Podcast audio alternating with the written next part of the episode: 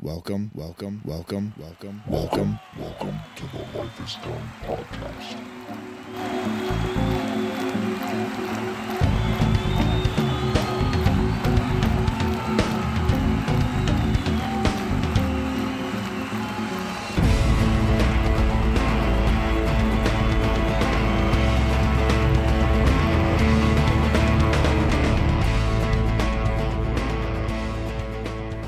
Ladies and gentlemen, we are back to the Life Well Done podcast. Look at that. Why are you already giggling?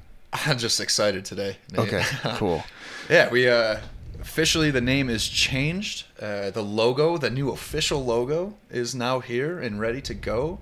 Uh, compliments of a good friend of mine. That thing came out pretty professionally. Yeah, we finally are elevating Uh, ourselves. this this poor kid Alex, uh, he's gotta hate me. Every time I'm like technologically illiterate, and so every time I have something wrong with my phone or my computer, I'm texting him, be like, "Hey, how do you do this?" He's like, "I'd have to see it." I'm like, "Well, let me take pictures of this and that." I think he hates me, but he did. Yeah, I gave him very little to work with. He's like, "What, what are you guys looking for?" I'm like, "I don't know, something light and cheery," and uh, he it. came up with that logo, so that that was really cool. And uh, so big shout out to him. Appreciate it. Um, I know he, he supports us quite a bit, and that, that was pretty cool. So we're, we're thankful for that. But um, so the Life Well Done podcast Yeah. is, is So- becoming more official every day. So Brian, well, let's just let's just introduce you right now. So yeah, please, yeah. please. So we uh, we were super excited today. Um, we have our first ever guest on the Life Well Done podcast, Woo. and uh, we are sitting here with our new friend Julia, who actually is a mutual friend of you know you know Jenna back home too. Um, so she's you guys grew up together. You went No, to no, school. I met at CrossFit. That's what it yes, is. yes. That's right. So they met at CrossFit gym, and Jenna uh, kind of.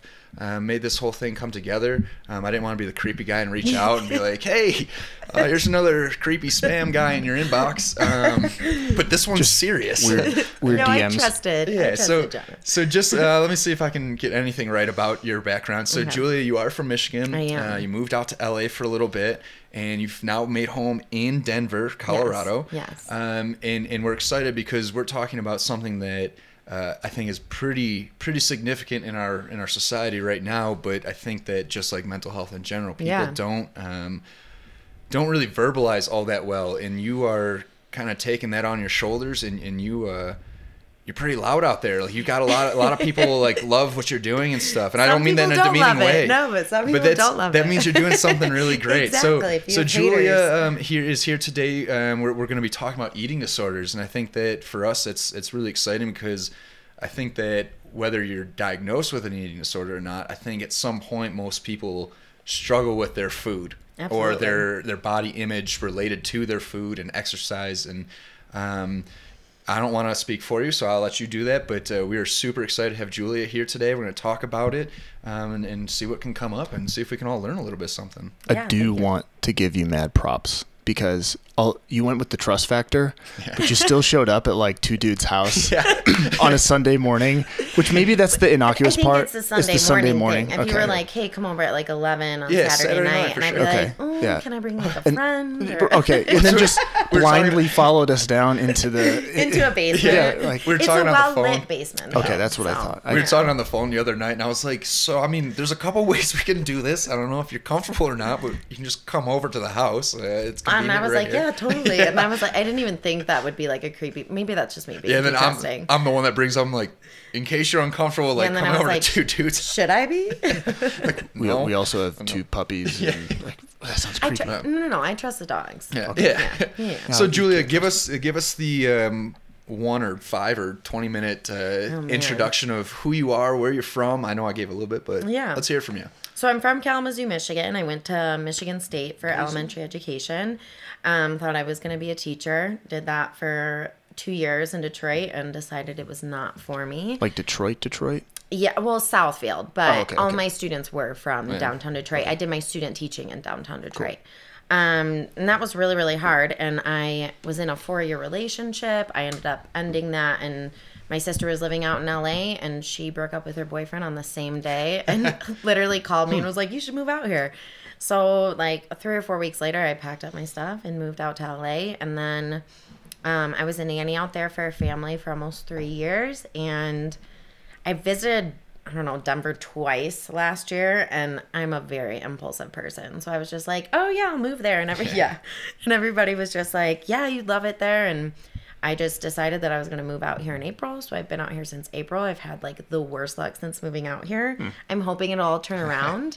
uh, but like my car got stolen. Like, Oh, and jeez. I got in two car accidents and like know the- you can't make this shit I know up. the Probably car just stolen gi- thing. Probably just give the car up. Oh, I got it back with a bullet hole through my passenger side window. Yeah, that's like a whole nother story. I got but mine. anyway, If got that my car back could talk. yeah, right. That's a, that's a pain in the ass. oh yeah, no, it was like twelve hundred dollars to fix it because there was like marijuana leaves all throughout my car and like soil, like they used it to transport Oh, plants. I see. Was this in L.A. or was this here? Mm. No, this was here, this here? outside of my apartment. I walked outside. How did and they I was find like, it? That's a shot in They the found it like three days later, and they called and they were like, "Go pick it up from the impound lot." Like my windshield was cracked with a bullet hole Isn't the, it. the craziest thing? Like I had my Jeep stolen on Oahu in Hawaii, Oh, wow. and which it's like, dude, where where Yeah. you taking this thing? Right? Yeah, right. Like, there's 30 by 40, right? And uh, they found it 21 days later, and then they tell you that they're like, well, I guess you just pick it up from the impound lot. I'm yeah, like, and I'm like, "Do you know what condition it's in?" And they were like, "No, know, like." just, just get it out of here. It's costing money. I'm like, Yeah, got- I had to start it with a screwdriver, and like I was like driving away, like crying, like my car smells like weed. There's been like people I don't know in here. pretty solid. You started with the screwdriver. Uh, yeah, I did. Nice. So. I would have no idea. Oh, the I would've police, been, like, the police pushing it. officer told me Oh, to do I that. see. He was standing there next Okay, to me. yeah. Otherwise, I would have been like, uh, You guys just keep the car. yeah. So no, I still have it, my trusty Sube outside. awesome. But yeah, so now I'm here. Um, I nanny again for another family. Um, and trying to figure out what I want to do with my life. And I have a blog or I guess Instagram. I don't really have a website right now. I'm working on that. Um, but yeah, I've gained like an awesome following and talk about body image and eating disorders and kind of my story. And people, I guess, like it. So Cool. Well, I think like if you're comfortable with it, Yeah. let's dive into what that story is. Um, I know Nate and I might have uh, like the textbook um, education of, of eating disorders Yeah. and such, but um, I'll just let you take it wherever you want with this, and, and we'll ask, we'll, we'll talk about it and see what's going on. So, absolutely. Well, by the way, where do you live in L.A.? Um, I started in Santa Monica and then Sherman Oaks in the Oh, valley. okay, cool. But yeah. My little sister lives there, so Oh yeah. I like no, LA. I miss it. I miss the ocean. so Isn't it kind of crazy? Like you look at LA and it's like, I don't know why anyone would live here, but then you live there. Yeah, everybody's like, "Oh, did it suck?" Honestly, I had so much fun, Yeah. but maybe like too much fun. yeah, it- it can lend itself to that. yeah, I was kind of like, I maybe need to grow up a little bit. So Anyway, here I, I, di- am. I digress. I was just curious. Um, okay, so I've never been like diagnosed with an eating disorder. I never really went to like sometimes they have treatment centers and stuff like that. But um growing up I was always a really active kid. I never really thought about what I ate, my body or anything like that. Um I have two amazing parents. They never told me that I can't eat that, that I need to look a certain way. They were always super supportive. Um, and I had an older sister, or had, I still do have an older sister. Um, she is the literally complete opposite of me. She is like 5'11, blonde hair, blue eyes, like very slender. I'm short, like curvy, dark hair, dark skin. We could not be more opposite. Um, and I, growing up, just, I don't know, I had really great friends and was always outside. And it wasn't until I moved to a different school and I felt like the girls, were a little more preoccupied with like how they look. Like everybody was becoming that, you know, teenager stage and like puberty and everything like that. And all my friends are super tiny. And then I was like, nobody looks like me. Like nobody has my body type. Like, is there something wrong with me? Or, you know, and I started to like pay more attention to my body. Um, and then I never really got attention from the guys in my friend group. I was always the funny girl, or and all my other girlfriends, these like teeny tiny petite girls, were always getting attention. I was like, what the hell? Like, what's going on here? Um, and it wasn't until like high school um, that I started to get like bullied about my weight. Um, and I got called potential because I had potential to look like my sister. And I was like, yeah, like talk about, I mean, it was just awful. And I got called like a fat ass and like all this sort of stuff. Um, Just, like just out of nowhere too, right? yeah, Like, and it was from like the guys in my friend friend group. Oh, I do air quotes. You can't see. so it. it's sort of like that. we're we're close enough that we we love you, but we're going Yeah. to call you this kind of thing. Yeah, and I always got the comments like, "Oh, you'd be so you're so pretty. You have such a pretty face, but if you lost 10 But- pounds, but this or." And I'm like, People actually say these things out loud. I had a foreign exchange student who was like one of our good friends in a friend group, and he was like, "Julia, you have such a beautiful face. You'd like be even more beautiful if you lost 10 pounds." And I was like, "Can I like run you over with my car?" Where, like, where, where was he from? uh, Brazil. I, Oh, it- cool. I won't give him this, you know, link to the podcast. Okay. I, I was just, well, anyway. Which I would, you know, they have very curvy women in their culture too. Um, I just don't know where I people just- like get the con. I don't. oh no, I punched a boy in the face in high school for calling. Well, it- good for you. You should. Yeah, That's yeah. ridiculous. I legitimately like backtrack when I hear stuff like this because it, it like makes me nauseated that I might I'm sad. have done something like that, but I don't think I was genuinely like an asshole in high school. But you live in like I'm sure I've said really hurtful things before too. But you learn. I mean, these people. I'm like, you know, you're hurting me. Like, it was when I punched the boy in the face. It was at a football game, and I was holding two hot chocolates, and he said one wasn't enough, and I uh. turned to my best friend Sarah, who I love dearly, and I like was like, hold my purse, and set my hot chocolate down, and I walked up to him, and I was like, I fucking hate you, and punched him in the face, and then I was just like, oh my god, like and I just walked away. And then it was at like an away game, and Monday morning I got called down. Um, like to the counselor's office. Mind you, the counselor was like a good family friend, and basically she looked at him and was like, "You owe her an apology." And like I, my grandpa sent me like fifty bucks and was like, "I'm so proud of you." I was like, "I need to hit people more often." Make a living out of it. yeah, right. That's like the one thing. It's like don't you only not throw the f- first punch, but defend yourself. Like in a way, I mean that is defending yourself. Yeah, I, I mean, my parents weren't mad. They were kind of like, "Oh my god, like we didn't know this is really going on." But I, I kind of like silently struggled um, a lot because I hid behind my humor. I'm like a very loud, um, humorous person, and I, I don't think anybody really knew that it was like bothering me so much. Um, also, um, there was a lot kind of going on with my family at the moment, and I didn't want to be another burden. Um, so I, I, I guess like how my whole eating disorder started is that I was like, I want to do something about my body. Like clearly I'm the problem, not everybody else thinking that I'm fat, you know. And this is the Oh yeah. There we go. Cool. This is the whole like, you know, the problem is everybody thinks we need to change ourselves and it's like no everybody else is the issue and how we've been raised and how people think about other people and so i started restricting food and i was eating like 500 calories a day and um, obviously that's not maintainable i was so hungry and grumpy and i was playing sports and you know i just couldn't maintain that uh, energy level What, what were you playing at the time? um, oh God, I never really stuck with any sports when I was in high school, but it was like volleyball, soccer, tennis, swimming. Yeah, so I was active. Um, and I started to see the weight drop, but like I was just so tired all the time. I felt dizzy. Um, so then I kind of got into this whole like binging and purging where, um, and I was also like drinking and smoking weed, and then you know the munchies come on, and so I was just like, you know, binging all the time. Yeah, what? Um, and then I just feel horrible after. And I was just like, oh my God, what have I done? Like, I ate so much. I mean, mind you, hello, you're supposed to eat. But then I just started making myself throw up. And it probably got where I was doing it like two or three times a day.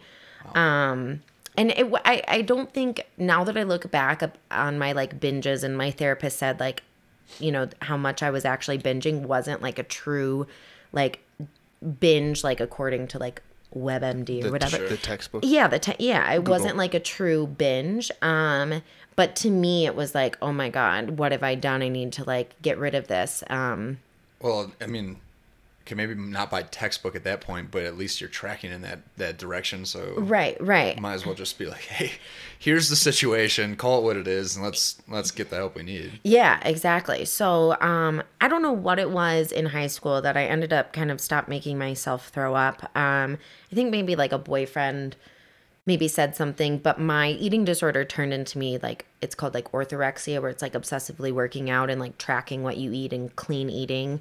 Um, and I became like obsessed with MyFitnessPal. Like I was tracking everything I ate, like Tic Tacs, gum, which are like five calories. Right. Like it was just insane. Like I was tracking my calories of like vacuuming, like like my like any type of calorie I could have burned. I was tracking. I had like a heart rate monitor. Like I was psycho when it came to like my wild. fitness pal. yeah, I would I would plan my meals ahead of time, and I mean it was exhausting.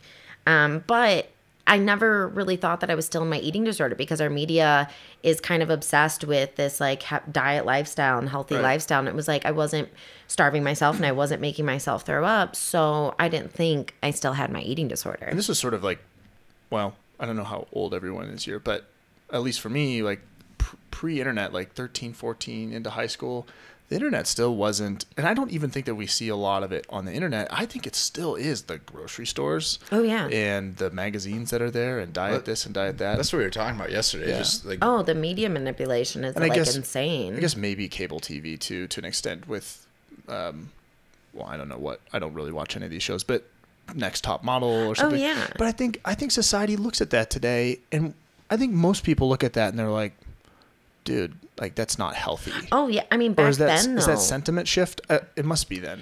I mean, yeah. I mean, I look back at some of the shows I watched, and I'm just like, I mean, no wonder I felt like shit about my body. And like Mm-hmm. the magazines, it was like one page they tell a girl she's too fat. The next they're like, oh, she's anorexic, she looks too thin. And then the next it's like, here's a recipe for cupcakes, and it's like, I'm just like, so okay, confused. what by if all we just messaging. threw all labels out? It's Yeah. just like, hey, there's Julia. right? There's Nate. But that's kind of crazy when you actually think about it in the context of like a growing mind and Yeah. trying to figure out where you fit into society. If I think back to high school, I was trying to fit in everywhere I could. Absolutely. And when you're reading, don't they have like Teen Cosmo Oh yeah, I mean, or Teen Vogue? or seven, 17 Or yeah 17, yeah, yeah i mean and it's like sisters how to get sexy arms and i'm like i'm 14 like i didn't know you were supposed to have like sexy arms. And they arms have that in like 17 about yeah sex. i mean and it's like how to dress for your body and then it's like they have like one small blurb at the end for it's like for a curvy girl and i'm like great it's like Uh. a turtleneck and like a smock basically it's like i swear like swimsuits that it was like dress for a curvy girl swimsuits it was always one piece swimsuits and granted i love one piece swimsuits now but back then it was like i don't want to be that girl that has to cover up but this is the only option they're giving me so then i started to be like maybe i do need to cover up and Mm. You know just the curvy body wasn't like as accepted back then I could see how. I mean, you would just if you're restricted to one little section in Yeah. a magazine. I mean, I guess you could have that mindset like, well, who the fuck am I? Absolutely. I mean, even in the mo- modeling industry, I have um, my friend owns a plus size modeling agency, and it's kind of this whole thing like, why do we have to be called plus size? Like, why do there have to be like descriptive factors Yeah. for these like different types of models? See, that's crazy. Like, I've never really. I guess we grew up like guys. It was the husky size. Yeah. I, I'm, I am, I was, I am. So like, you know, like when people talk about how they view themselves, like I struggle you know, like uh, playing hockey all my life, like it was always a joke. Like every hockey team has one fat guy. I was like, I'll, Yeah. I'll do it. I'll, I'll do it. But like, you know, and I still struggle with these things of comparing myself. And that, for me, Oh. like that's really what it is. It's more of, um, it's not necessarily how I view myself. It's the way I've compared myself to others Oh, that yeah. that really uh, adjusts the way you view yourself. I, I think that you know not to blame other people, but like that external environment. Oh, yeah. is uh, is really difficult. Like I know that I didn't look like everybody. I am not built like a typical hockey player. I'm pretty much complete out. I'm built like a sumo wrestler. More, you know, like I should just be a power lifter. I should have been like a. If I was a couple That's- inches taller, if- if football probably would have been the good sport for That's me. why when I found CrossFit, I was like, oh my God, girls that have like thick thighs too. And like, it's not like I tried to do yoga and I was like, I don't, my body can't move in that way. And like, I just, I just, I don't look like anybody else here. Yeah. But yeah, when I found CrossFit, I was like, shit, everybody's like super strong and That was we literally were talking about that yesterday Yeah. after the run, where I felt like because I'm, I mean I don't think the whole point here is to like promote CrossFit, but I've I've been doing it for a while, and I think every one of us have, have done it in some capacity, where it really was an arena that we could, like you could look on Instagram and you can follow all these athletes, Right. and of course they're working out all day every day, Right, it's their job. and so they're jacked. They're and to some cases you're like Jesus Christ, right. wow. Um, but there isn't. I, I feel like at least for me, and this. I mean, I'm being a little disingenuous here because I think I would love to look like, you know, uh, Rich Froning or something like that. I mean, but but when you go do the sport, he's sport, pretty. I mean, I'm not, don't get me What- wrong there. when you when you go do the sport, you're like, okay, I know how much I would have to put in to look like Right. that. And then you show up to a community of people who are just like high fiving you for finishing the workout. Yeah. And they're like, you know what? We're here to be the best we possibly can be, and we don't give a shit about what you look like. In fact, you almost commend and support the people that come in that are starting from a different baseline than yourself, and you're like, let's get you to where you want to be. And there's a it's a way more accepting community. Maybe that's my CrossFit plug, but. It, but it is it is a nice place to be able to go. It's not the 24 hour fitness. It's no, it not was like the the first gym where I felt like nobody's focused on how they're really looking, but like how much they can lift and what they can actually do. goals towards Yeah. something that Yeah, you're doing. yeah. So that was like a big thing for me. That's cool. That's So- um, go. No, no, go ahead. Well, I was just gonna say. So, so you you got through, or you came through this. You punched a kid in the face. I did. All right. Um, you're struggling with this eating disorder. You found cross CrossFit. Do you what's what's the situation like from there? It, So I was um it was when I moved to Los Angeles and I was like a Beachbody coach and I was like doing these cleanses and I, I was still doing CrossFit um but I was kind of struggling with I mean I was working out all the time which was I, I could kind of eat what I want but I was still so focused on my like calorie intake. Um and like I was doing this it's like called the 21 day fix and they give you these like little yeah it's like they're like hi have three almonds. And i'm like cool um i'm still hungry eat like a rabbit. for yeah 21 days. basically and it's like how and i was like you know you can fit cheese into this blue thing and i'm like shoving as much cheese as i can into this like blue small container melt it down. 21 day fix. Yeah, from Beachbody. And I was just like, I'm I have this blog, I'm promoting self-love and body acceptance, and yet I'm still dieting. And I was like, something's still wrong with my mindset here.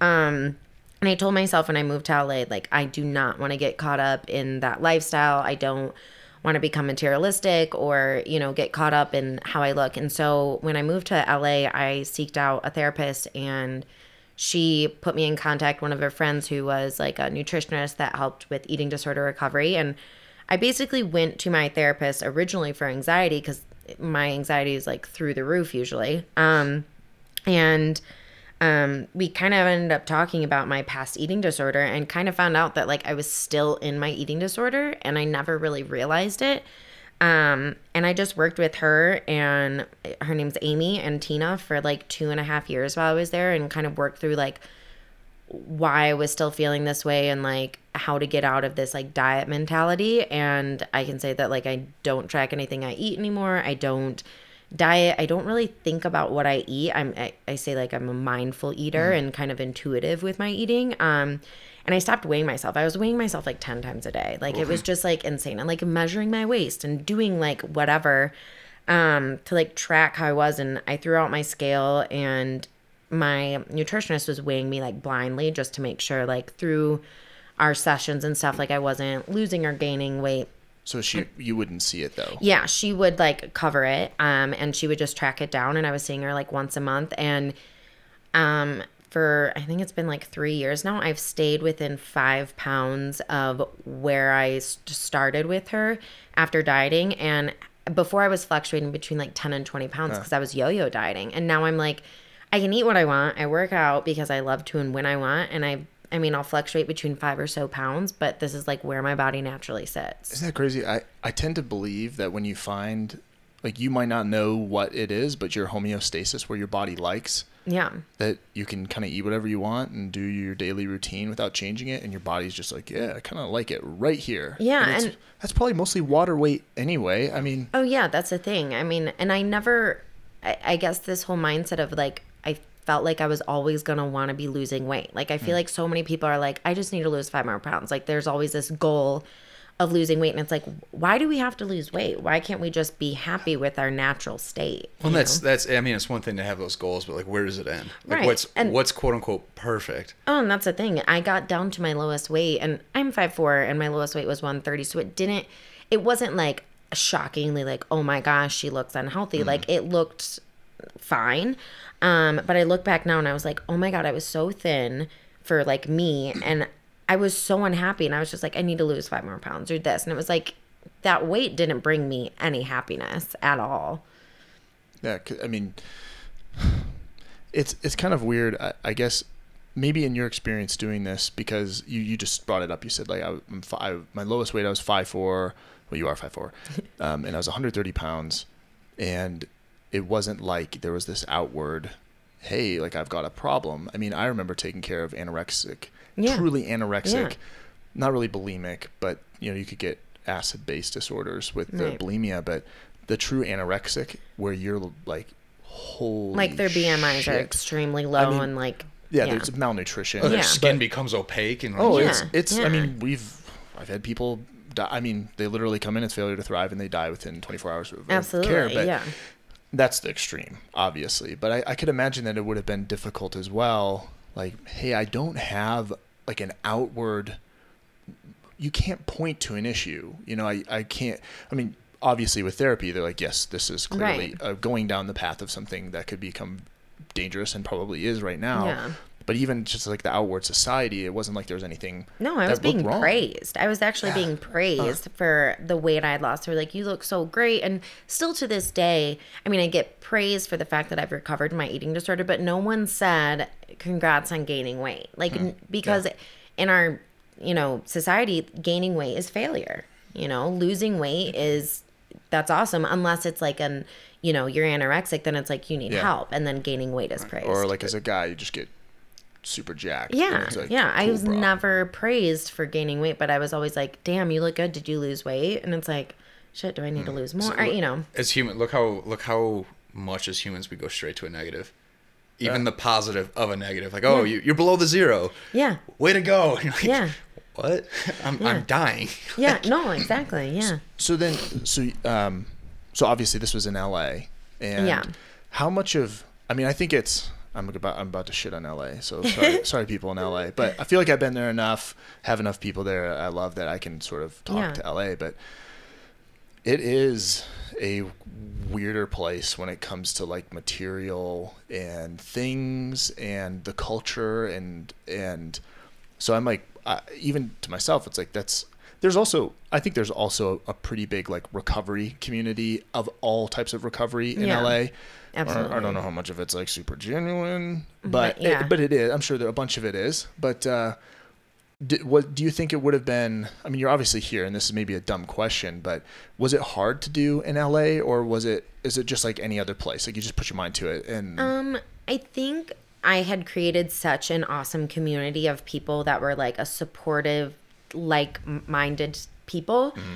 um, that I didn't really notice it as much until I was like in the dating life. Um, Okay. and I think that was really hard for me there. I mean, it's also hard. For, like the d- dating just sucks nowadays. Word. It's just awful. here here I mean, it's I've I'm been single for like four years, so like, um, Screw all you happy people yeah, right. Ugh, gross. sorry, um, But I mean, in LA, it was the amount of people where we would exchange in Instagrams, and my Instagram name is Fit Fat and all that, and the guy would see the word fat and either unfollow me, stop talking to me, or question why is the word fat in there, and it's like hmm. this huge fear of like, like you can see my pictures. I'm clearly not obese or like I'm not posting pictures of me from when I was 130 pounds. Like, what is your fear of going out with a girl that has an Instagram name called Fit Fat and all that? Like, and it was just it's that sort of shit that would piss me off about Pe- LA. people not doing their homework to actually dig in like Or- well my first question would be like well what does that mean Right. like there's clearly something else like um, people like the my last name being done right so like back home at least the there's puns everywhere. I mean, the, Get her done? The, yeah, right? Yeah. you know, like our, I mean, the podcast name is a play on both of our last names. Right. Like, Done. Like my personal like Facebook and stuff like that is all perfectly done for. Yeah. In no way am I saying that I think I'm perfect, but a lot of times it comes across as like, are you really that conceited? oh no! If you talk to me for 30 seconds, you're gonna find out that I. Oh, I Oh, yeah. struggle to even like myself at all. So. Yeah, and no, I mean it's so true. I mean, and people would ask me like, why does it have the word fat in there? And and I've even gotten girls to be like, "You're not fat. I'm angry that you're using the word fat." And then, I, and I'm like, I'm not calling myself fat. What I'm doing is taking away the negative connotation from it. I'm fit. I have fat. We all need fat to survive. Um, th- that's just how it is. And I'm all that. No, I'm just kidding. um, but like, there's this negative connotation. Like people use that word to cut down people. I'm like, I would rather be called fat than like an awful human. Well, you it's, know? it's so ridiculous now. Even you know, you're talking about losing weight for you know in today's world. You know, being in the fitness industry, like being around these people. I am not.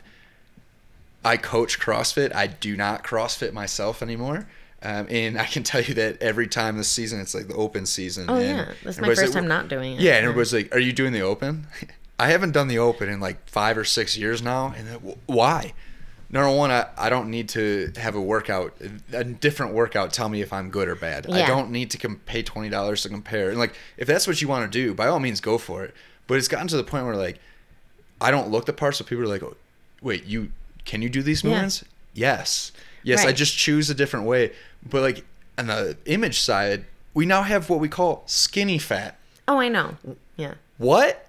Yeah, and what then, does like- that even mean anymore? Like I, I know what it. I know the look that people are referring to, but I'm like, I, I don't know. They're just in the middle of pro- progress. They are where they are. That, I, Yeah, I, I this whole like label of calling people a certain thing. It's just So I think this, this kind of comes back to my like the big question here, but uh, I'll have some some other ones first. Yeah, okay. so in your um because i, I kind of come from a place of of recovery and, and more substances. And we've talked about this on the podcast before so without rehashing the story um but how how when you started therapy because therapy i mean that can be daunting but it also can be a super relief when you finally like cracking Yeah. through or pulling back the onion layers.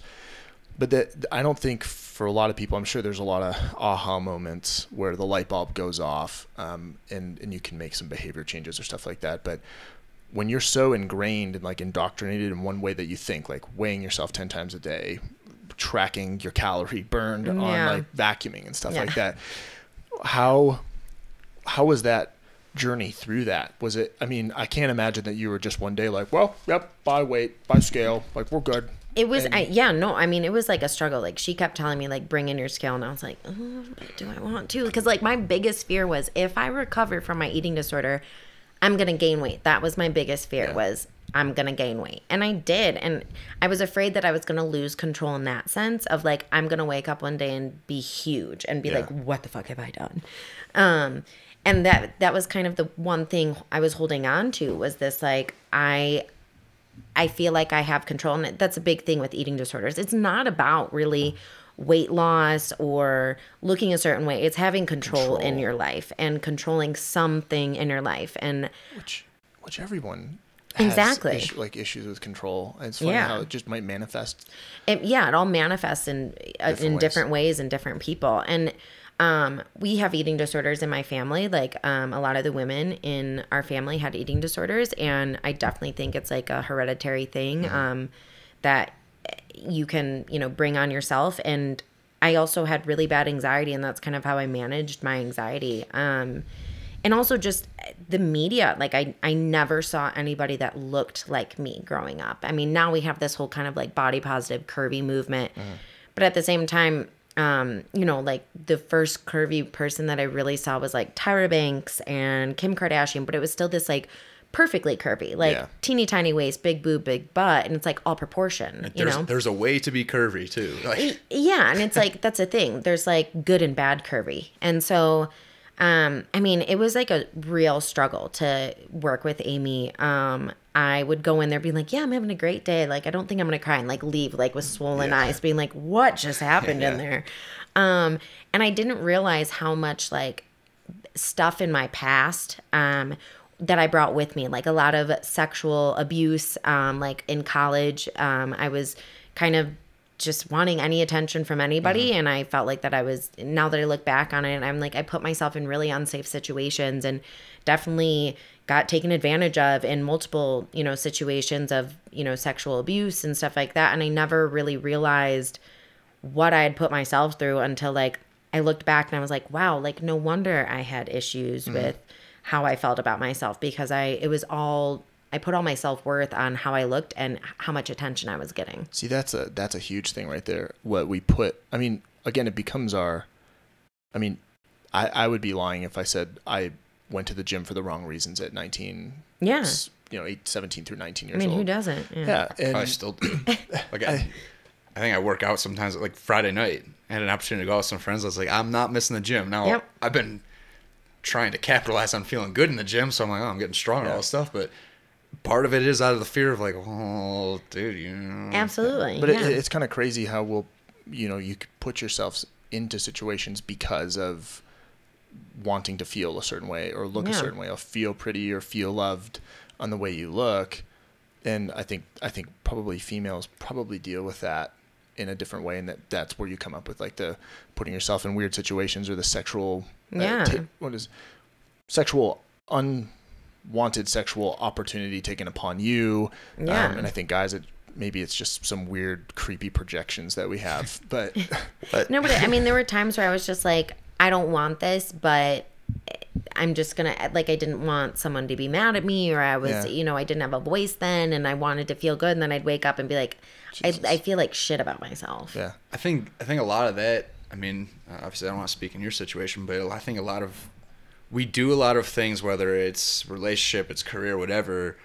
The fear that holds you back or keeps you from doing something, a lot of times is a reflection of your fear of, of being alone, or Oh. like not finding love, right? So, like a lot of times, you do put yourself in a situation um, just so that you don't feel, so that you feel you have a partner, uh, whatever that partner may be. It could be Absolutely, thing, person, yeah. place, whatever. But um, I was thinking about this the other day and talking out loud in the car. We're like, why why do we not take on some certain risks? And a lot of it is because that we are fearing that if we fail, we will be alone or we will not find love. Absolutely. Um, and and I think that you know everybody needs to be alone at some point for a little bit of time. Like you, you've you really have to establish what you are, who you want to be, Right. where you're going, and, and understand that like spending that time alone is so whether it sucks in the moment it is so good because what happens if you do find something or someone and it falls apart 10 years from now Absolutely. you've yeah. got to know that you have that stable foundation of like i can do this alone like this you are not my life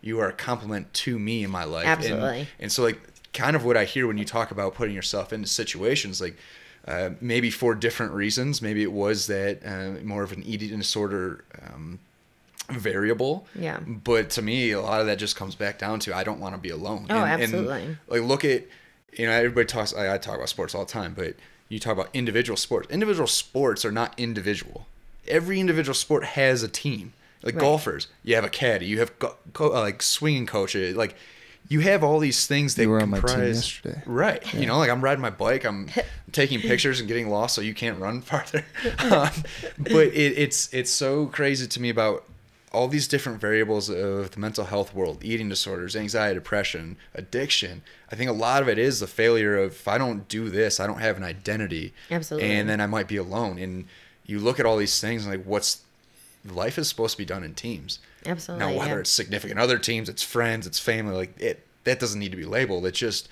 doing things alone is good but it's a lot more fun usually or easier to do when you have somebody else there it's like oh, Well, let's go into the fire together and that's kind of why I hung on to my eating disorder. Like a lot of the time, people identify as their eating disorders through recovery as like a separate person. Like I had an eating disorder voice, and it was like, if I let go of my eating disorder, like who am I? Like I mm-hmm. was kind of terrified. Like shit, I have to find out who I am as a person. Because as weird as it sounds, like your eating disorder is kind of like that devil on your shoulder, like that best friend that you have like held on to for so long and In your when, control. yeah, and when you let that go, then you really have to like work through the shit that you've been avoiding. But you know, do you think that part of it was you maybe felt like that control gave you a identity of success yeah, I like mean, you were successfully doing something absolutely. Like I was like, okay, cool. Like I didn't have dinner today, or I I met my twelve hundred calories on MyFitnessPal. Like I felt accomplished. At least in something at the end of the day. And it was like, I, you know, went to school to be a teacher and I didn't do that. And I moved to LA and became a, a nanny. And I, I didn't know what I wanted to do, but it was like, at least I, I had accomplished my goal of looking a certain way, you know? So you you moved through into into therapy or through therapy. Yeah. And um, I mean, if you're if you're like me or any of us are like me, I probably will just continue to do my therapy for as long as I'm human. Oh, but Oh, it's like Yeah. the greatest thing in the world. Oh my gosh, And everybody everybody- that says they don't need therapy oh, are just Dude, go that for need one it, hour. yeah, Like you just kind of alluded to it, but like the best sessions are the ones you walk in, you sit down, and you're like, I don't know, I got nothing today. And then you like walk 50, 50 like, minutes later, you're like, my life is torn the fucking apart. I don't even know who I am that's anymore. when the therapist is like, "All right, bitch. Let me ask you some questions." Flipping through the Classic, hold my beer. yeah. No, seriously. Like I, mine, like she could see my eyes welling up and she'd be like, what's happening here? And just pass me like the box of tissues. And I'm like, I don't know. Like my life's falling apart. But no, it was really hard actually for me to leave Tina and Amy because I had grown, they were the first people, like I had therapists in the past and they were like older and I just couldn't, I mean, I, I honestly, I would lie to my therapist sometimes before. And that's such a common thing. It's like you don't divulge the whole truth. And Amy was the first one that I just like laid it all out. And she was younger and I just felt like she didn't judge me.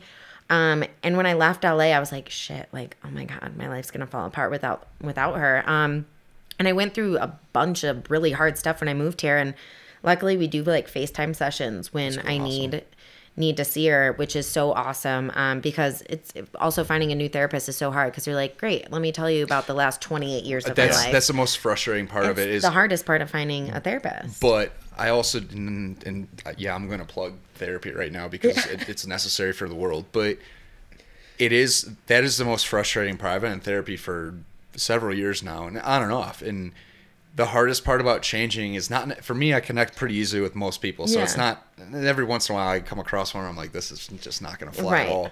Um, but it's more of like, oh, yeah, like like they're like, tell me about yourself. Like, yeah, it's where, so where much. it's exhausting. Yeah, it's exhausting. You know, like, do you want from birth? Okay, right. here we go. Because there's a lot that's happened in the last day. So. No, absolutely. You're recreating a whole nother relationship. Absolutely. I mean, that's really yeah. it's and it's intimate as shit relationship. Oh yeah. I mean, there's no, well, maybe some people, but I mean, aside from like the sexual intimacy, like it is telling somebody your deepest, darkest. Oh yeah. I mean, everything. she knows me to a T. Like, if I email her about something, she's like, "Do you need to do a session?" And she just she brings me so much calm, and like mm. can know exactly what to say to make me feel better. And like, I was horrible with confrontation, and man, I could tell anybody anything now. I mean, I still struggle with the anxiety part of confronting sure. someone but I mean, I used to sit so quietly in things that I would like, I'd be so angry at my bosses or angry at wh- my sister or family or whatever. And I would never say anything. And she helped me with that. I mean, so I, backing up, I have two questions. Hopefully, I don't forget. I should write them down here. The first one What was the tipping point that got you going to seek help, whether it was therapy or how do I phrase this better? What was the tipping point where you realized that you you needed help or you wanted the help? And then what was the tipping point of you actually going to do that? Because i know for me i think that for a while i was like i'm i didn't know anything about therapy until i was in the hospital and shit hit the fan. But um, i know that for me it was like i don't, I don't need the help i can do this on my own. Yeah. and sometimes i still think that but knowing i needed help and going and actually getting the help were two totally different monumental events for me. Absolutely. Yeah. Um well, I mean, I had gone to therapy when I was younger because I had really bad separation anxiety from my parents. And my mom's a pediatrician, and, you know, my sister, my mom, like, we've all been to therapy. So it was never something that, like, I didn't think I, I couldn't do. Um, I've always been a proponent of therapy. Um, but it was when I was teaching actually, and I had like one of my girl students who was in second grade. She was seven, and I kind of asked her like, "What is your goal by the end of the year?" And she said something like, along the lines of like I want to be skinny and I was just like that is so messed up. Like This is one of your students. Yeah, yeah. And it was just like this is so sad that like I she totally missed the point of like an academic goal and she immediately went to you know my my worth comes from my body and um just kind of when I started my blog like so many girls were just like I hate the way I look and they're like 14 and I was just I was just like, I don't want my future children to ever feel that they need to change the way they look. And I was like, I can't be that if I am still that way myself. Um, and like, like I said, you know, my parents were really supportive in everything that I did and always told me I was beautiful and everything like that. But you also kind of like, there's certain things that you carry with you, like, that comes from your parents that you don't realize were brought on you, like insecurities and stuff like that. Um, yeah. And I didn't realize, like, as much as my parents fought against me not liking the way I looked, it ended up happening. Um, so I, I then I realized I was like, oh my god, I need help because I'm still wrapped up in the way I look. Um, and I always had this idea of like, I'm just gonna be uncomfortable with the way I look my entire life. That's just gonna be something I'm gonna have to deal with. And I was like, that is such a messed up man- mentality. Like that's just not okay. And yeah. I think it was when I moved to LA and I was, I, I, you know, you kind of get with this group of friends, and it's kind of that whole like mean girl thing where she's like, everybody's going around saying something they hate about themselves, and she's like, I have bad breath in the morning and like you know it's like the you get around these people and they like say negative things about themselves then you start to join in and it's like this like oh well i have fat thighs or i have this i have that. And i was just like i'm so sick of talking negatively about ourselves. Like i want to change this mindset. I want to do something. I don't want to live my life feeling insecure about the way i am. Um, and i remember like sitting on my floor trying to pick out a bikini to go to the beach and I was just bawling and I just like felt like shit about myself. And I was like, dude, going to the beach is supposed to be fun. Like I was that girl that would like lay still and like suck in and like not move. And I'm like, I'm such an active person. I have horrible ADHD. Like I can't sit still. So I was just like, I want to be able to like run around and like play volleyball and not worry about like my ass jiggling or something. So I I started like it, it kind of came from an anxiety standpoint at first where I was like, I needed to manage my anxiety. And then she was the one that was kind of like, I think you still have some of this eating disorder stuff that's still going on. And I was like very hesitant to kind of like dive into that because I was like, no, no, I don't have a problem. It's just anxiety. Like, I'm fine. And then I was like, oh shit, like my entire day is surrounded by food, how I look, like, you know, everything. So I was just finally once I let that go, I like all of this shit just came. Right. It was like I opened a chest and I was like, whoa. Yeah, I didn't realize how many problems I had. That's interesting. You think it's anxiety. I think I deal with this quite a bit, uh, where I, I have this like home base where I go back and I'm like, well, it's probably more related to this, but it, this is it's manifesting in this way. Yeah. Um, that's interesting. I when you're in therapy, and I'm like maybe you want to talk about this or not, but what kind of things, tools do they develop for you to help you through these things? obviously, when you're, I always hate this about therapy, and it's not actually the therapy's issue; it's my issue. Um, but like you know, I feel like I'm on top of my game when I'm in therapy. Like kind of like being in class. You're like you get it, and like yeah, yeah, yeah, no, that totally that equation makes perfect sense. You go home to do your homework. Like, yeah. Wait, how? What? Yeah, you're like, oh wait, I need yeah, and so I kind of feel like um, it's been developed over time. That that's something that I've really had to do, and I think I've done it recently again. Is you're focusing on progress, the second to second, minute to minute type thing, but um, something you just kind of said, where it's about anxiety, it almost sounds like you were so caught up in your thoughts about everything, is that oh you God. didn't actually take inventory or acknowledge what the thoughts actually were. You're just like, no, that, no, no. The f- eating disorder is not the issue; it's my anxiety. Yeah but really you're consumed by eating disorder um, thoughts. Oh, I mean, the amount of negative thoughts about my body that would come into my head daily, it was like that was all I was thinking about. Like, it, like for example, like sitting right now, like I would be feeling like my stomach coming over my pants, or like any mirror or window I'd walk past, like I'd adjust, and like that's a big mm. thing as a body checking in eating disorders is like I would stand in front of my mirror and like pull back or like lift or do and like suck in and stand and measure for like sometimes 30 minutes and just like I wish I looked this way or if if this love handle was a little bit smaller so, you know all that sort of stuff and it's a rabbit hole you can't get out of. Oh my god! And then I just would like leave my house being like, well, now I feel like shit about myself. And Amy really helped me. She called it thought stopping, um, because I have such an active mind and I have so many thoughts coming in. And a lot of back then, it was a lot of negative thoughts. And I felt kind of crazy at first, but um, anytime I'd have a negative thought come in, like, you are so, fa-, like, I'd be like, no, you're fabulous, you know, like, girl get it today and like try and like make it into a positive but I'd, she'd also like do this thought stopping stuff where it was like my mind would be racing i've had all these negative thoughts and it just like spirals out of control and she's like, you need to just actually say, like, stop and then like rationalize, like, okay, am I actually like fat is not a feeling. You can't feel fat. What? Yeah, it's not a feeling. Um, what are you actually feeling in that moment? Am I feeling overwhelmed? Am I tired? Am I on my period? Like, what is actually going on in that moment? Like, and let's rationalize how to get out of that. They call it, they call it halt hungry, angry, lonely, tired. I love that. Wow. That's awesome. I've never heard that. No. When you're when you're feeling off, you go to your halt. Hungry, angry. Am I hungry, angry, angry, lonely, or tired? Yes. Oh my god, I love that. yeah. All, yeah. Everything. I just solved my life problem. no, it's so true though because I was like, oh my gosh, it's not my body. It's my emotions of like I'm feeling overwhelmed with work or I'm feeling lost or depressed or I'm homesick and I'm immediately being like I need to eat something to comfort me. Wow. And then you like break it down. It's like, oh, I wasn't actually hungry in that moment, or I wasn't actually feeling fat. I was just going to my my habit of let's take let's not actually figure out what the problem is, but let's just pretend that it's my body and then I control can Mm. control my body. That's a it sounds like a lot of mind dissociation. Where Yeah. like stop like, saying stop is a way of saying like okay disconnect from the thought and then what Yeah. is your body actually telling you? What does your heart say? Like wh- are you tense? Are you Yeah. your shoulders falling forward? Are you depressed right now? Like, stuff Yeah. like that where you get out of uh, mind attachment and into actually feeling. That's I think that's something that I struggle with in every aspect of life, and it's something I continue to try and improve on. But,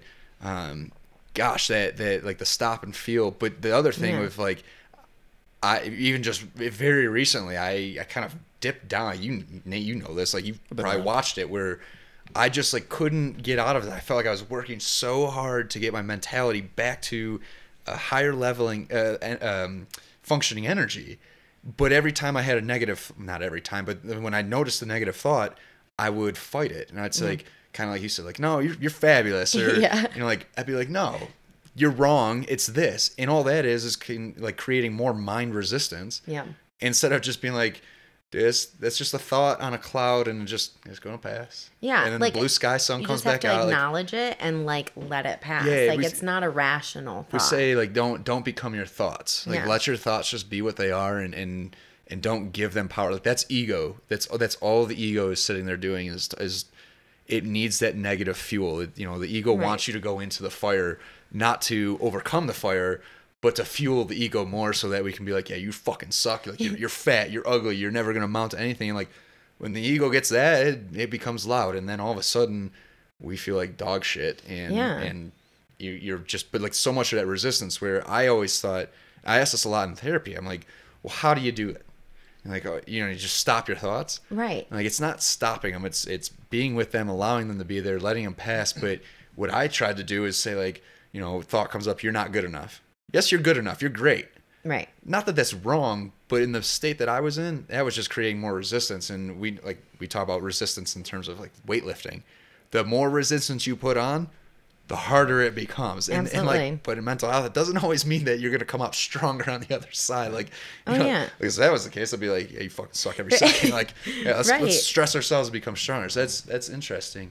Um what kind of tools did did you they help you develop in in therapy to other than like the mind but like for actual relationship to the food Um, so that's what Tina really helped me with. I had uh, like an eating disorders. A lot of the time, they call them fear foods, um, and it's like this fear of, or this whole idea of like good and bad food too. Like food doesn't have a moral compass. There's no good and bad food. Food is just food, and there's nutritional value to all types of food. Um, and that was a big thing. Like I had it in my head that carbs were bad, sugar was bad, cupcake, like all this food that we've been told is bad food.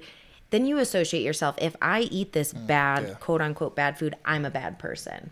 And no, you're not. You're just, you're supposed to eat. You're allowed to have cravings. And I kind of, this whole diet lifestyle of like, I would be like, well, I'm going to battle my cravings by cutting out sugar and carbs. Well, the reality is is you're going to encounter those foods in your life no matter what. So let's be intuitive about our eating and um Tina would help me like I had this whole idea of like like for example, if you get a a, a thing of pizza or whatever, a box of pizza, and I truly just wanted two slices of pizza. But instead, I would fill my plate with a bunch of salad, get one slice of pizza, and then I would eat everything and be like, just want like another slice of pizza. And then I'd probably end up eating it. And then I ended up actually eating more calories than if I would have just had the two slices of mm. pizza and become satisfied.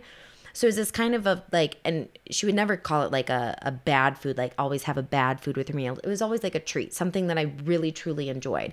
And like, I'd always try and fill up on my healthy foods before I'd indulge on anything else. And it was like, why can't you just listen to what your body wants? Because if someone tells you to not eat a cupcake, what are you going to think about?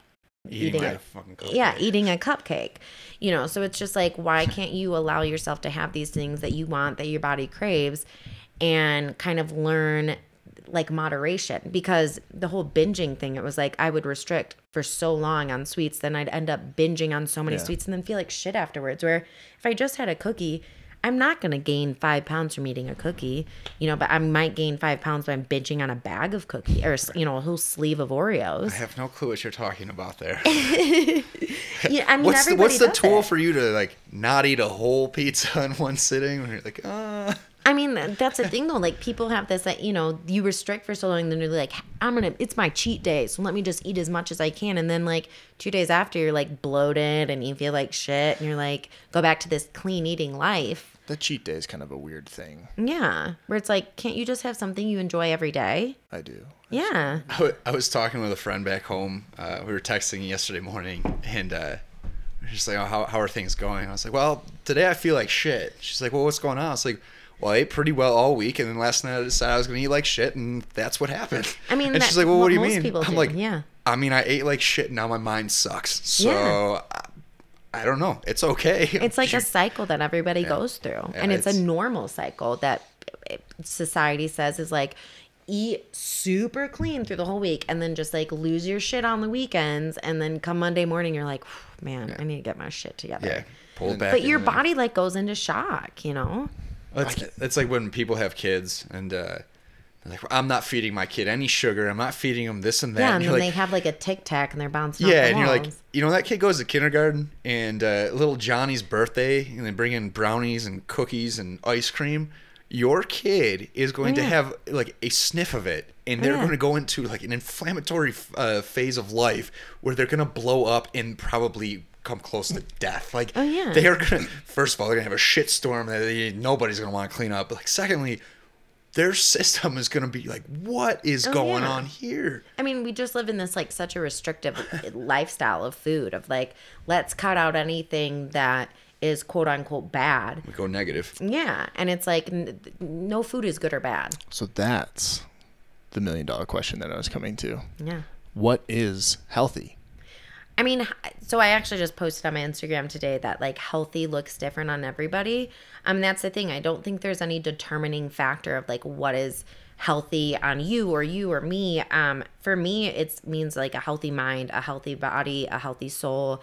Um, and for me, like if I was to put my body side by side and I asked a group of strangers, what like how do I look how like which one do I look healthier in my my thinner self or my myself now and i guarantee most people would probably say my thinner self you know because we associate being skinny or thin as being healthy and I wasn't healthy. I was making myself throw up and I was starving myself. That's not a healthy mind. That's definitely not a healthy body. Um, but I looked healthy. And I think that's a thing that like our media and society gets like kind of messed up in is that healthy ha- doesn't have a look. Um, healthy looks different on everybody. I'm just naturally a curvy girl and there's no denying it that I'm just going to always be curvy.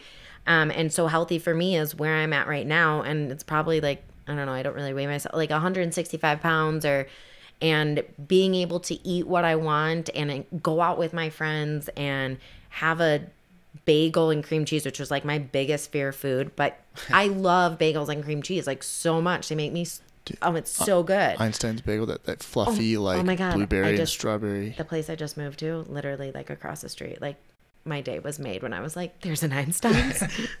it's the best kind of bagel with the we, uh, fluffy cream cheese. We went into class the other day, and the class before us had something catered, and there were two two bagels left over, and some kid, one of the skinny kids in class, he took one. I was like, "Well, fuck it, I'm taking the last one." And so I'm like, so I didn't feel super guilty. I look at the kid next to me. I was like, "You want half of this?" He's like, "Yeah." So I had cream cheese. Didn't realize it was strawberry cream cheese, so I put it in there. And I started eating. I was like. I've never had strawberry oh cream Oh my gosh, cheese, but so if there's another one over there, I might go eat it without the bagel. Like, it my- was Oh, yeah. so good. Dude, my work had that catered, and the the, the other day, I, no joke, and I hope none of them listen to this for, for more than one, more than just this reason. But nah, I wish they would. they they had the, Please the, listen. the strawberry cream. I literally was like You could eat it with a scooping that shit into like a It's so cup good, and, so and eating fluffy. it. It was so. Put it on like a Good. cinnamon crunch bagel. Just saying. That's crazy. I- we like get up and go and just go. to So this has been a good podcast episode. Everybody loves Yeah. Nicola Einstein. But that's, I mean, I think that's interesting um, because I, I am probably guilty of associating, and, and I'm working my way past this, like, because there's no reason why I have to have this mindset. It's just, just not. Um, but we do associate skinny with healthy, and I mean, I'm even. I guess where I really am guilty is working in like the intensive care setting and working open heart surgeries, and it's like everyone that comes out with a myocardial or a heart attack is or you know with their diabetic issues are all overweight and so you associate so when someone comes out and they've you know they're they're skinny and they've had a heart attack or something like that it's it's not that it's shocking but you're like wonder what happened Right, you know as right. opposed to you look to someone who's and i now i'm talking about people that are like clinically over Right, right. obese and i mean clinically obese whatever there are some hard what i guess when i come to like what is healthy there's some hard points like everyone can agree that this is unhealthy this is unhealthy or this Right. is sick if there's a clinical that you can put some sort of clinical diagnosis to it so it's really not that but i, I still do myself find that i associate being being healthy with with skinny which is just absolutely not the case Right, i mean uh, I mean, no, but it's so true. Like, there are so many like plus size models that have people telling them like you're promoting an unhealthy lifestyle, and there's definitely that point of like this like morbidly obese and then super super skinny. Like, and we're not at- talking we got to just Right. eliminate that from the conversation Right. Right. Outliers at that point. well, and and also it's like, what like why is their body your concern? Like their lifestyle, like. When people are, you know, t- have told me like you're fat, blah blah blah, and it's like, how, why does that affect your life? Why does that bother you? i've got that haters th- written down right here like, Oh my god! Yeah, so where I guess that's a good segue without me just completely interrupting you. My yeah, bad. no, you're fine. What is it that again, I'll be just honest, this is just being Yeah. honest as someone who works in healthcare, you have these conversations with people and it's like I do a really poor job of of sort of um I was like, oh my gosh, Time's up. I know. It's like, I gotta go. um, I do a really good job of uh, sort of clumping everyone together into into one group of people. Yeah. And and obviously this is a part of a growing experience and whatnot. Again, I'm not an asshole. I, I hope we, we can all establish that. I, mean, maybe.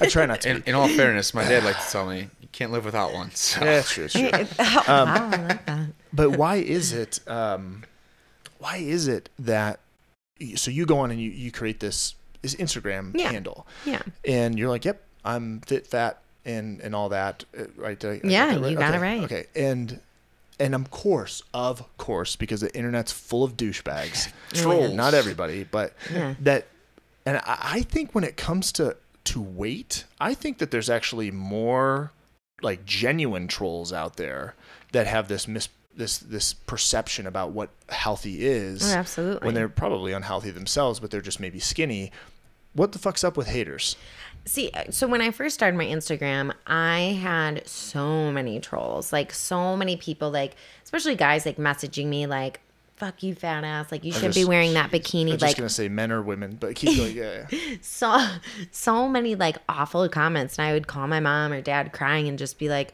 i don't get it. And it was really hard for me to to see those comments because it was like shit i'm trying to be positive. I'm trying to promote like this healthy lifestyle and like love myself. And then i have people it's not like i'm being negative or like shaking my ass on the internet or anything like that. Like i wasn't being ingenuine. I was Yeah. being like trying to promote like positivity. And yet these people were just trying to bring me down. And at first like there was a point where i was like i'm gonna shut the instagram down. Like i'm done. Um but then i was like you know what? Like those are the people that need to see these types of posts the most because i don't remember who told me this and i'm sure it's like been said a million times but like misery loves company. People don't like to see people happy.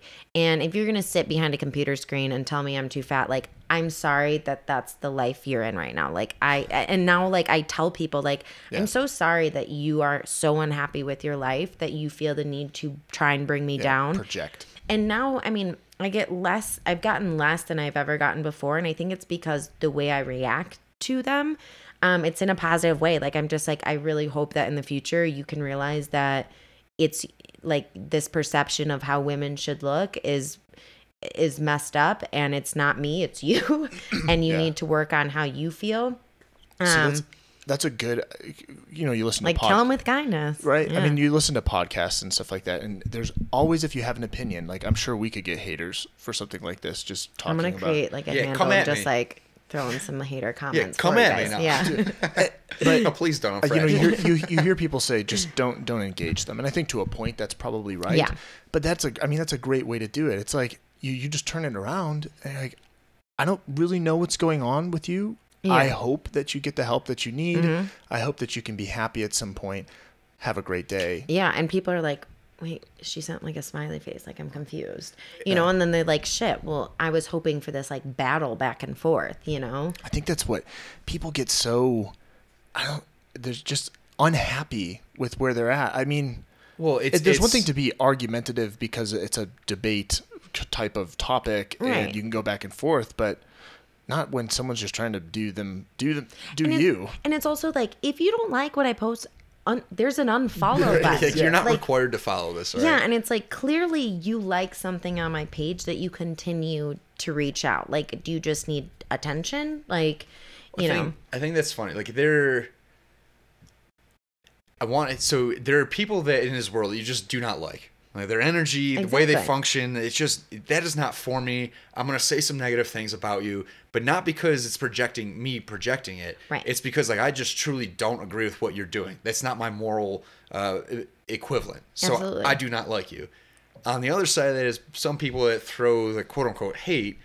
It really is a projection of their own insecurity. Like they talk about, oh, confidence. You're like, well, a lot of times confidence is really just a projection because you're so insecure. Whereas Yeah. like, I'm insecure. I let you know that I'm insecure. Other people are insecure. They tell you about how good they are at everything. absolutely. Right. So Like I a- think there's that. President we might have. Well, Oh, I'm sorry, I- You mean, you mean that Oompa Loompa? This is not a political podcast. every president's got their own issues. Um, Couldn't help it. can't please everybody. But that whole thing, like sitting behind, I've heard people, you know, people with these massive followings that are doing, you know, talking mental health or like Yeah. human optimization. They could be talking about health. They could be anything you want. You talk about athletes. And there are people like in the sports world, like well, all my friends, we sit around and watch a hockey game. We're like, well, this guy fucking sucks, blah blah. Okay, when we say that, I am not sitting there saying that I can do what the NHLers are doing. By no means. You're also not going My- on their Instagram page being like, you fucking suck. Right, but then like you go through something like you know, someone from the Red Wings might post a picture of something, and you go read the comments, you're like, "W- first of all, why am I even reading these comments? Oh, like, Oh, yeah, why am I being a Dude, spectator? I, but secondly, I pop you read popcorn all the time. There's that meme where it's like, I'm going to sit back and watch Yeah, this escalate. exactly. Michael Like, Jackson just just like, like- but you, you look Yeah. at these comments, you're like, why do you have the time to even concern yourself with a picture that somebody else posted while enjoying their lives? Exactly. So how what what is your own issue? Why are you projecting your insecurity onto somebody else? But also, would you say that to their face? Oh, hell Yeah, no. that's because it. because I like had a girl just tell me that she was like, if I were a guy, I'd run so far away from you. That's why I'm married and you're not. And I was like, yeah, you have time Damn. to message me. She also, another person also told me that my spotlight got too bright, which I don't know what that means. Shouldn't you like be your biggest See, that's, fan? that's some Like, jealousy shit right there. Yeah, and I was just like, if you have time to message me and tell you like my marriage is so great, that's why you're single. Like, just because you're married, that doesn't equate happiness. I know was just plenty gonna of say, unhappy that's- people that are married. Yeah. that's measuring self worth with something like yeah, because I was like, I'm sure your husband just adores your negative Well, yeah, I was attitude. gonna say, like, okay. it's like, he, he's like, oh, I guess another long day at the office. I'm gonna be here till till late. Uh, sorry, babe. Yeah. Well, and then she blocked me, and I was like, "You don't even give me a chance to respond." I just respond like, "You're such a kind human. Like, thank you so much." Well, it's it's funny. Funny. I always just say it's funny, and it's never really funny. but But I had that insecurity. curious. Yeah. right. We, you know, when we we launched the podcast, the second episode, and we came, we definitely put all of our struggles out there. We we opened it up as much as possible. We thought it was the right thing to do. But one of my issues was that I don't want people to think that we're sitting here trying to gain attention for us. It's trying to outwardly bring. Um, A message. a message or some kind of light to the issue because people I struggled so much with anxiety and I text you so many times before we we published that second episode and it was like are we doing the right stuff how how are people going to receive this and I actually had to write out to myself I am not okay knowing that there are people out there committing suicide and think they're not good enough to sit here idly know, Yeah. knowing that like so yeah you know this guy might message us and be like, "You guys are fucking stupid." Great. You know what you should do? You should turn around and probably start at the first episode and start listening. Right, Um, exactly. Other than that, have a great day. But it was really that whole what's the what are your what are your goals in this our goal is to reach the people that have struggled with the similar things that we've struggled with where they're like we're not good enough i'm gonna kill myself because i'm not amounting to anything like i'm not okay sitting by i know how hurtful that is to yourself and i felt the burden of like being that person in the family and all these things and it is so hard to get over that but once you find like what's what's your real reason in doing something Yeah. those things kind of go by the bayside so i know we're kind of uh, I don't know. I don't know how you're feeling, but um, coming up, I, I want to know where you're at today. Like, where? How are you feeling? Like, where do you go back to someone that struggled? Does it kind of creep up on you ever? Absolutely. Yeah. I mean, I think that's I get a lot of messages from I mean, mostly women kind of asking like how do I get to where you are today? Like how do I get to be the confident person that you are? And that's also a thing like I want to point out like Instagram is a highlight reel. Like it's you know out, yeah. you know like the the things you see on Instagram of these girls going to Bora Bora on these like yoga retreats and I'm like but are they really happy like 100% of the time and also like I'm I'm posting pictures I try and post as much real stuff as I can like I go on these rants on my stories of just like bullshit you know and things I'm frustrated about but I want to post like the real struggles and try and be authentic but also i'm still posting things that are fun. Mm-hmm. And so i also try and tell people like i still struggle. Like i still have bad body days where i wake up and i'm like i, ugh, I just really don't feel good in the skin i'm in today. But i'm at a point now where i'm able to rationalize that this is just a bad body day and tomorrow is a new day and i could feel completely different tomorrow. And the one thing my friend jane recovery loving care love her so much. Um, but she uh, she does these like self-care kits. And i've kind of gone back to these of like when i'm having those bad body days like what are things outside of food sleep and exercise that are to make me feel good? So i love taking baths. I love candles. Like they just make me feel good. I love like essential oils. Like these self-care kits like it's kind of this if i'm having a bad day or if i'm feeling really bad about myself you need to do more self-care than you've ever done before so like on Sundays, I like call them self care Sundays. Like, what can I do to make myself feel good? Because you know the Sunday scaries creep up, and I mean it's a real thing. And so you know I try and take like a bath on Sundays or read a book or like sometimes just have a Netflix binge because it feels good. Um, and kind of just I'm at the point now where I know like recovery is not linear. It's all over the freaking place. And some people say that like eating disorders, there's no full recovery. I truly believe in full recovery. Um, I do, you know, have bad thoughts about my body and I struggle with my anxiety. And sometimes if I eat something, I'm like, oh, I shouldn't have eaten that. But then I'm able to sit back and be like, you know what? I wanted it. It tasted good. I feel good. I'm not thinking about it now. And I'm able to like work through those thoughts and like a rational way whereas before it was like all over the place so i'm definitely in like a, a good spot with how i look how i feel I, I i used to be obsessed with like exercise now I I work out because i genuinely love working love out to. yeah and it makes me feel good and I mean, I think for anyone that's in in some sort of recovery, I mean, you could be anything. You Yeah. just name it: relationship recovery, uh, substance abuse recovery, Yeah. food recovery.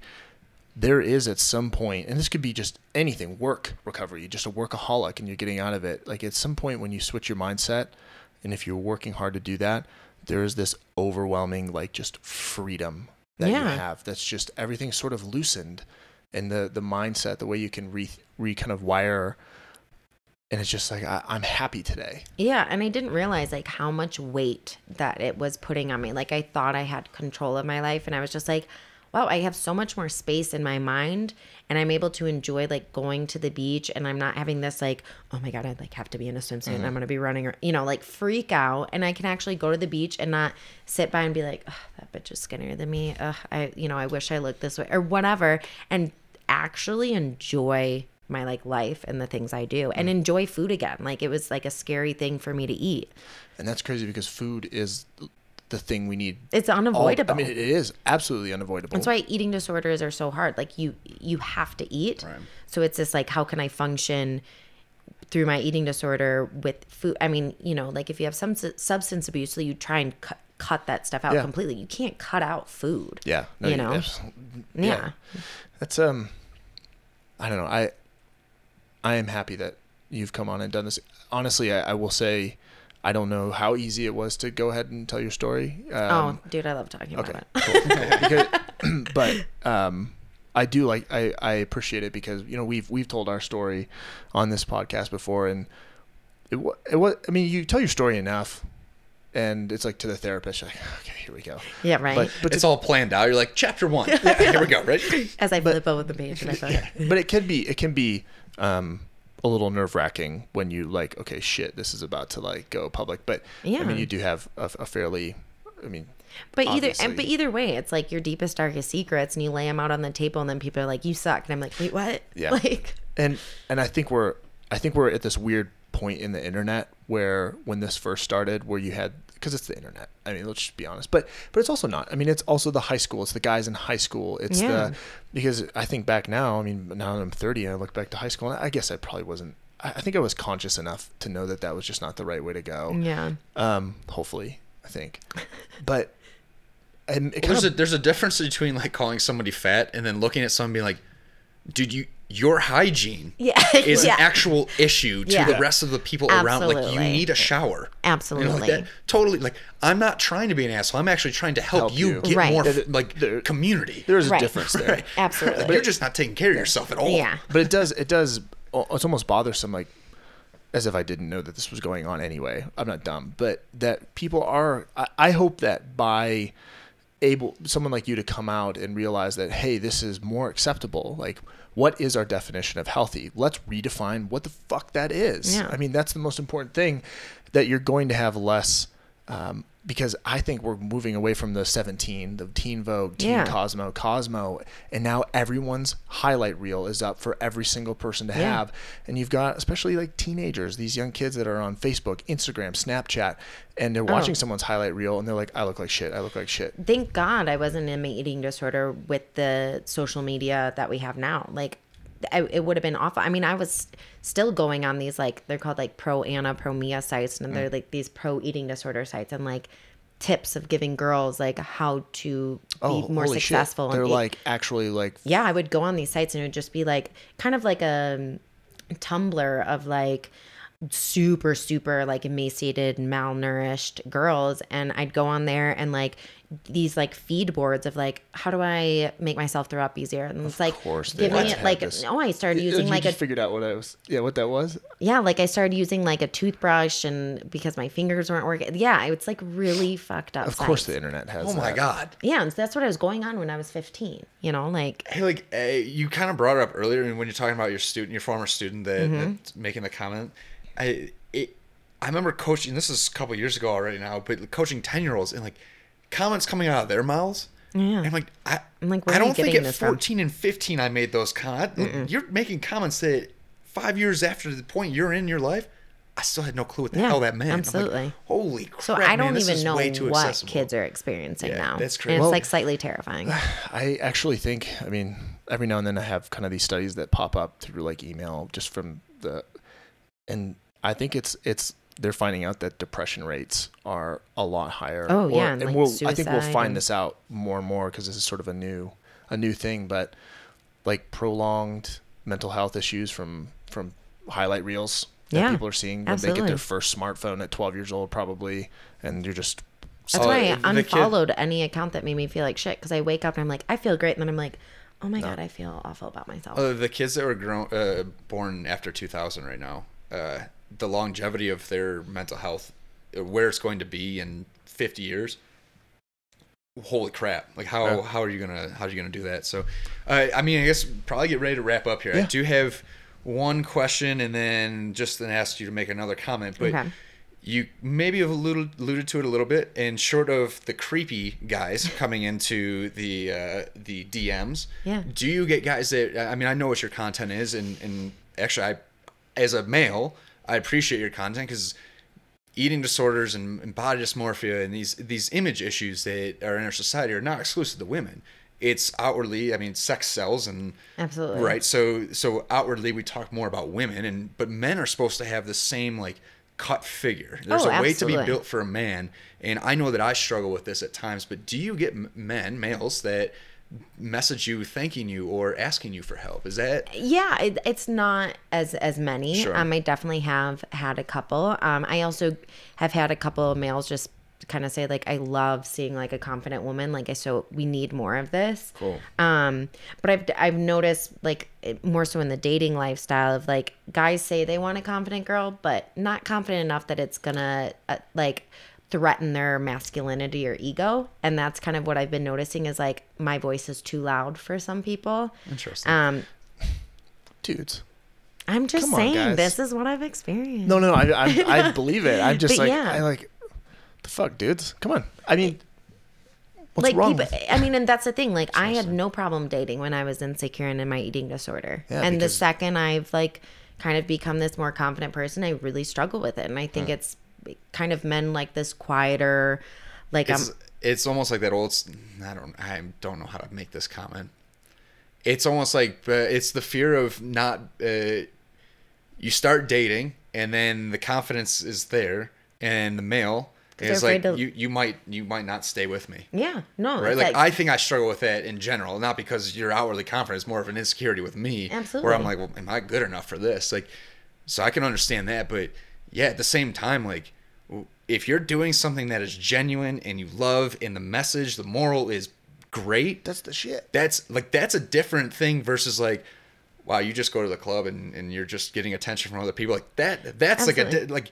I think that's more something that I personally struggle with, with like the confidence thing. Like, if you have a message, go get it. Like, Yeah. holy crap, like, that's that's pretty cool. Like, these things are serious, and there's people struggling, and uh, that's that's interesting. I, I was just curious to see if, if men were m- more than creepy to you uh, by messaging you I mean, or I have gotten you. the dick pics and stuff. Right? Yeah, yeah. yeah. I mean, again, it's What's the with the internet. dick pic? Yeah, Come on. There's things that happen. Like people tell me stories. I'm like, wait, someone had the balls to actually I've gotten, intended. To- gotten to do videos. that? Like- videos. Videos. Yeah. Granted, I got their page shut down because I was like, everybody, like report him. That's wild. Of course, if there's the internet, there's pro eating disorder websites, and then dudes are sending dick pics. It's Yeah. uh, we live in the sweetest time ever, but we live in one of the most fucked up times. Absolutely. ever. Oh my Like, gosh. Good lord.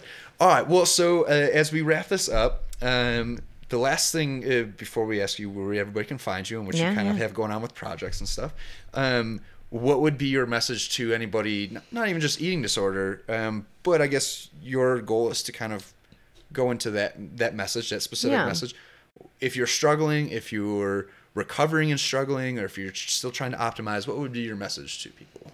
Um, I mean, my biggest thing is that I, I felt like I was completely alone, and there are resources, there are friends and family. Like, there is somebody out there who wants to help you, who loves you, and it's not, you're not a lost cause. Um, and there's so many places and people that are willing to support you and and don't think that you have to like silently struggle. Um, and feel free to reach out to like my page. Like I always answer my DMs as long as they're not dick pics. So Look at that, guys. No dick pic. That's why I couldn't no- get a hold of you. Damn.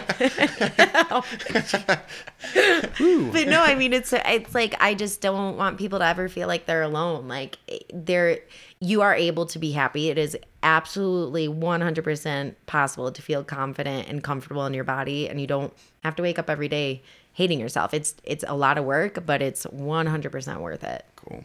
And uh, uh, you got anything? No, I was just gonna be like, Yeah, Air five. Air five. So and then lastly, uh, bef- I mean, first of all, thank you so much. Yes, this was thank you this for was having awesome, me. and uh, This was so fun. I know that um, you know uh, when we talked on the phone the other evening, uh, you talked about a few projects, or you were out in Charleston and stuff. So Yeah. um, just as a sign off, uh, is there anything? First of all, where can people find you, and then what kind of projects and what kind of events do you do you yourself partake in, or what are you hosting, anything like that? Yeah. Um. So my Instagram handle is fit, fat, and all that. Um. So go ahead and follow me on there. And also, I try and do like sometimes meetups here in Denver. Um. I go to two gyms which are awesome. Um. Chi Flow and Fierce Forty Five. They're super positive and awesome. They're not the type of gym where they go and they're like, we got to work those cupcakes off. And it's like just about feeling good and being in a positive environment. I absolutely love those. Um, one of my best friends, uh, Jane, uh, her Instagram handle is Recovery Loving Care, and we kind of have started this message, um, the hashtags Beyond the Body, and starting to learn to love yourself beyond the body. Like I think the body positive community gets a little confused with and, and focusing so much on the body, but like what are things that are going to make you happy outside of your body and who you are as a person.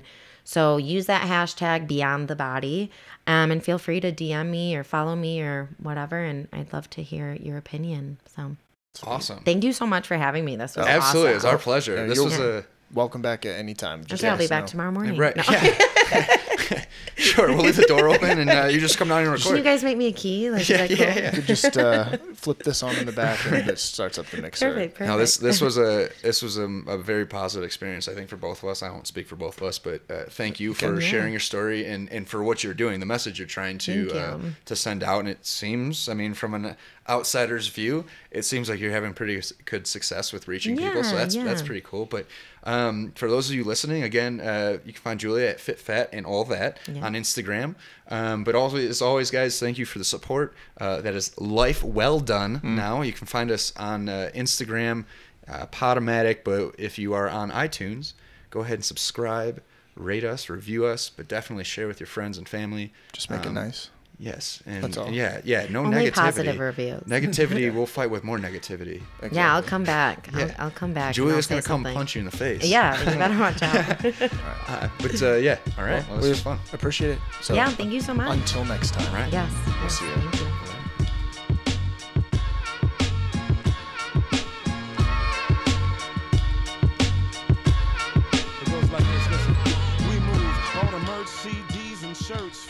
This is a game, but for me, this is work. I punch in high when I step on the stage and get paid when my record is played.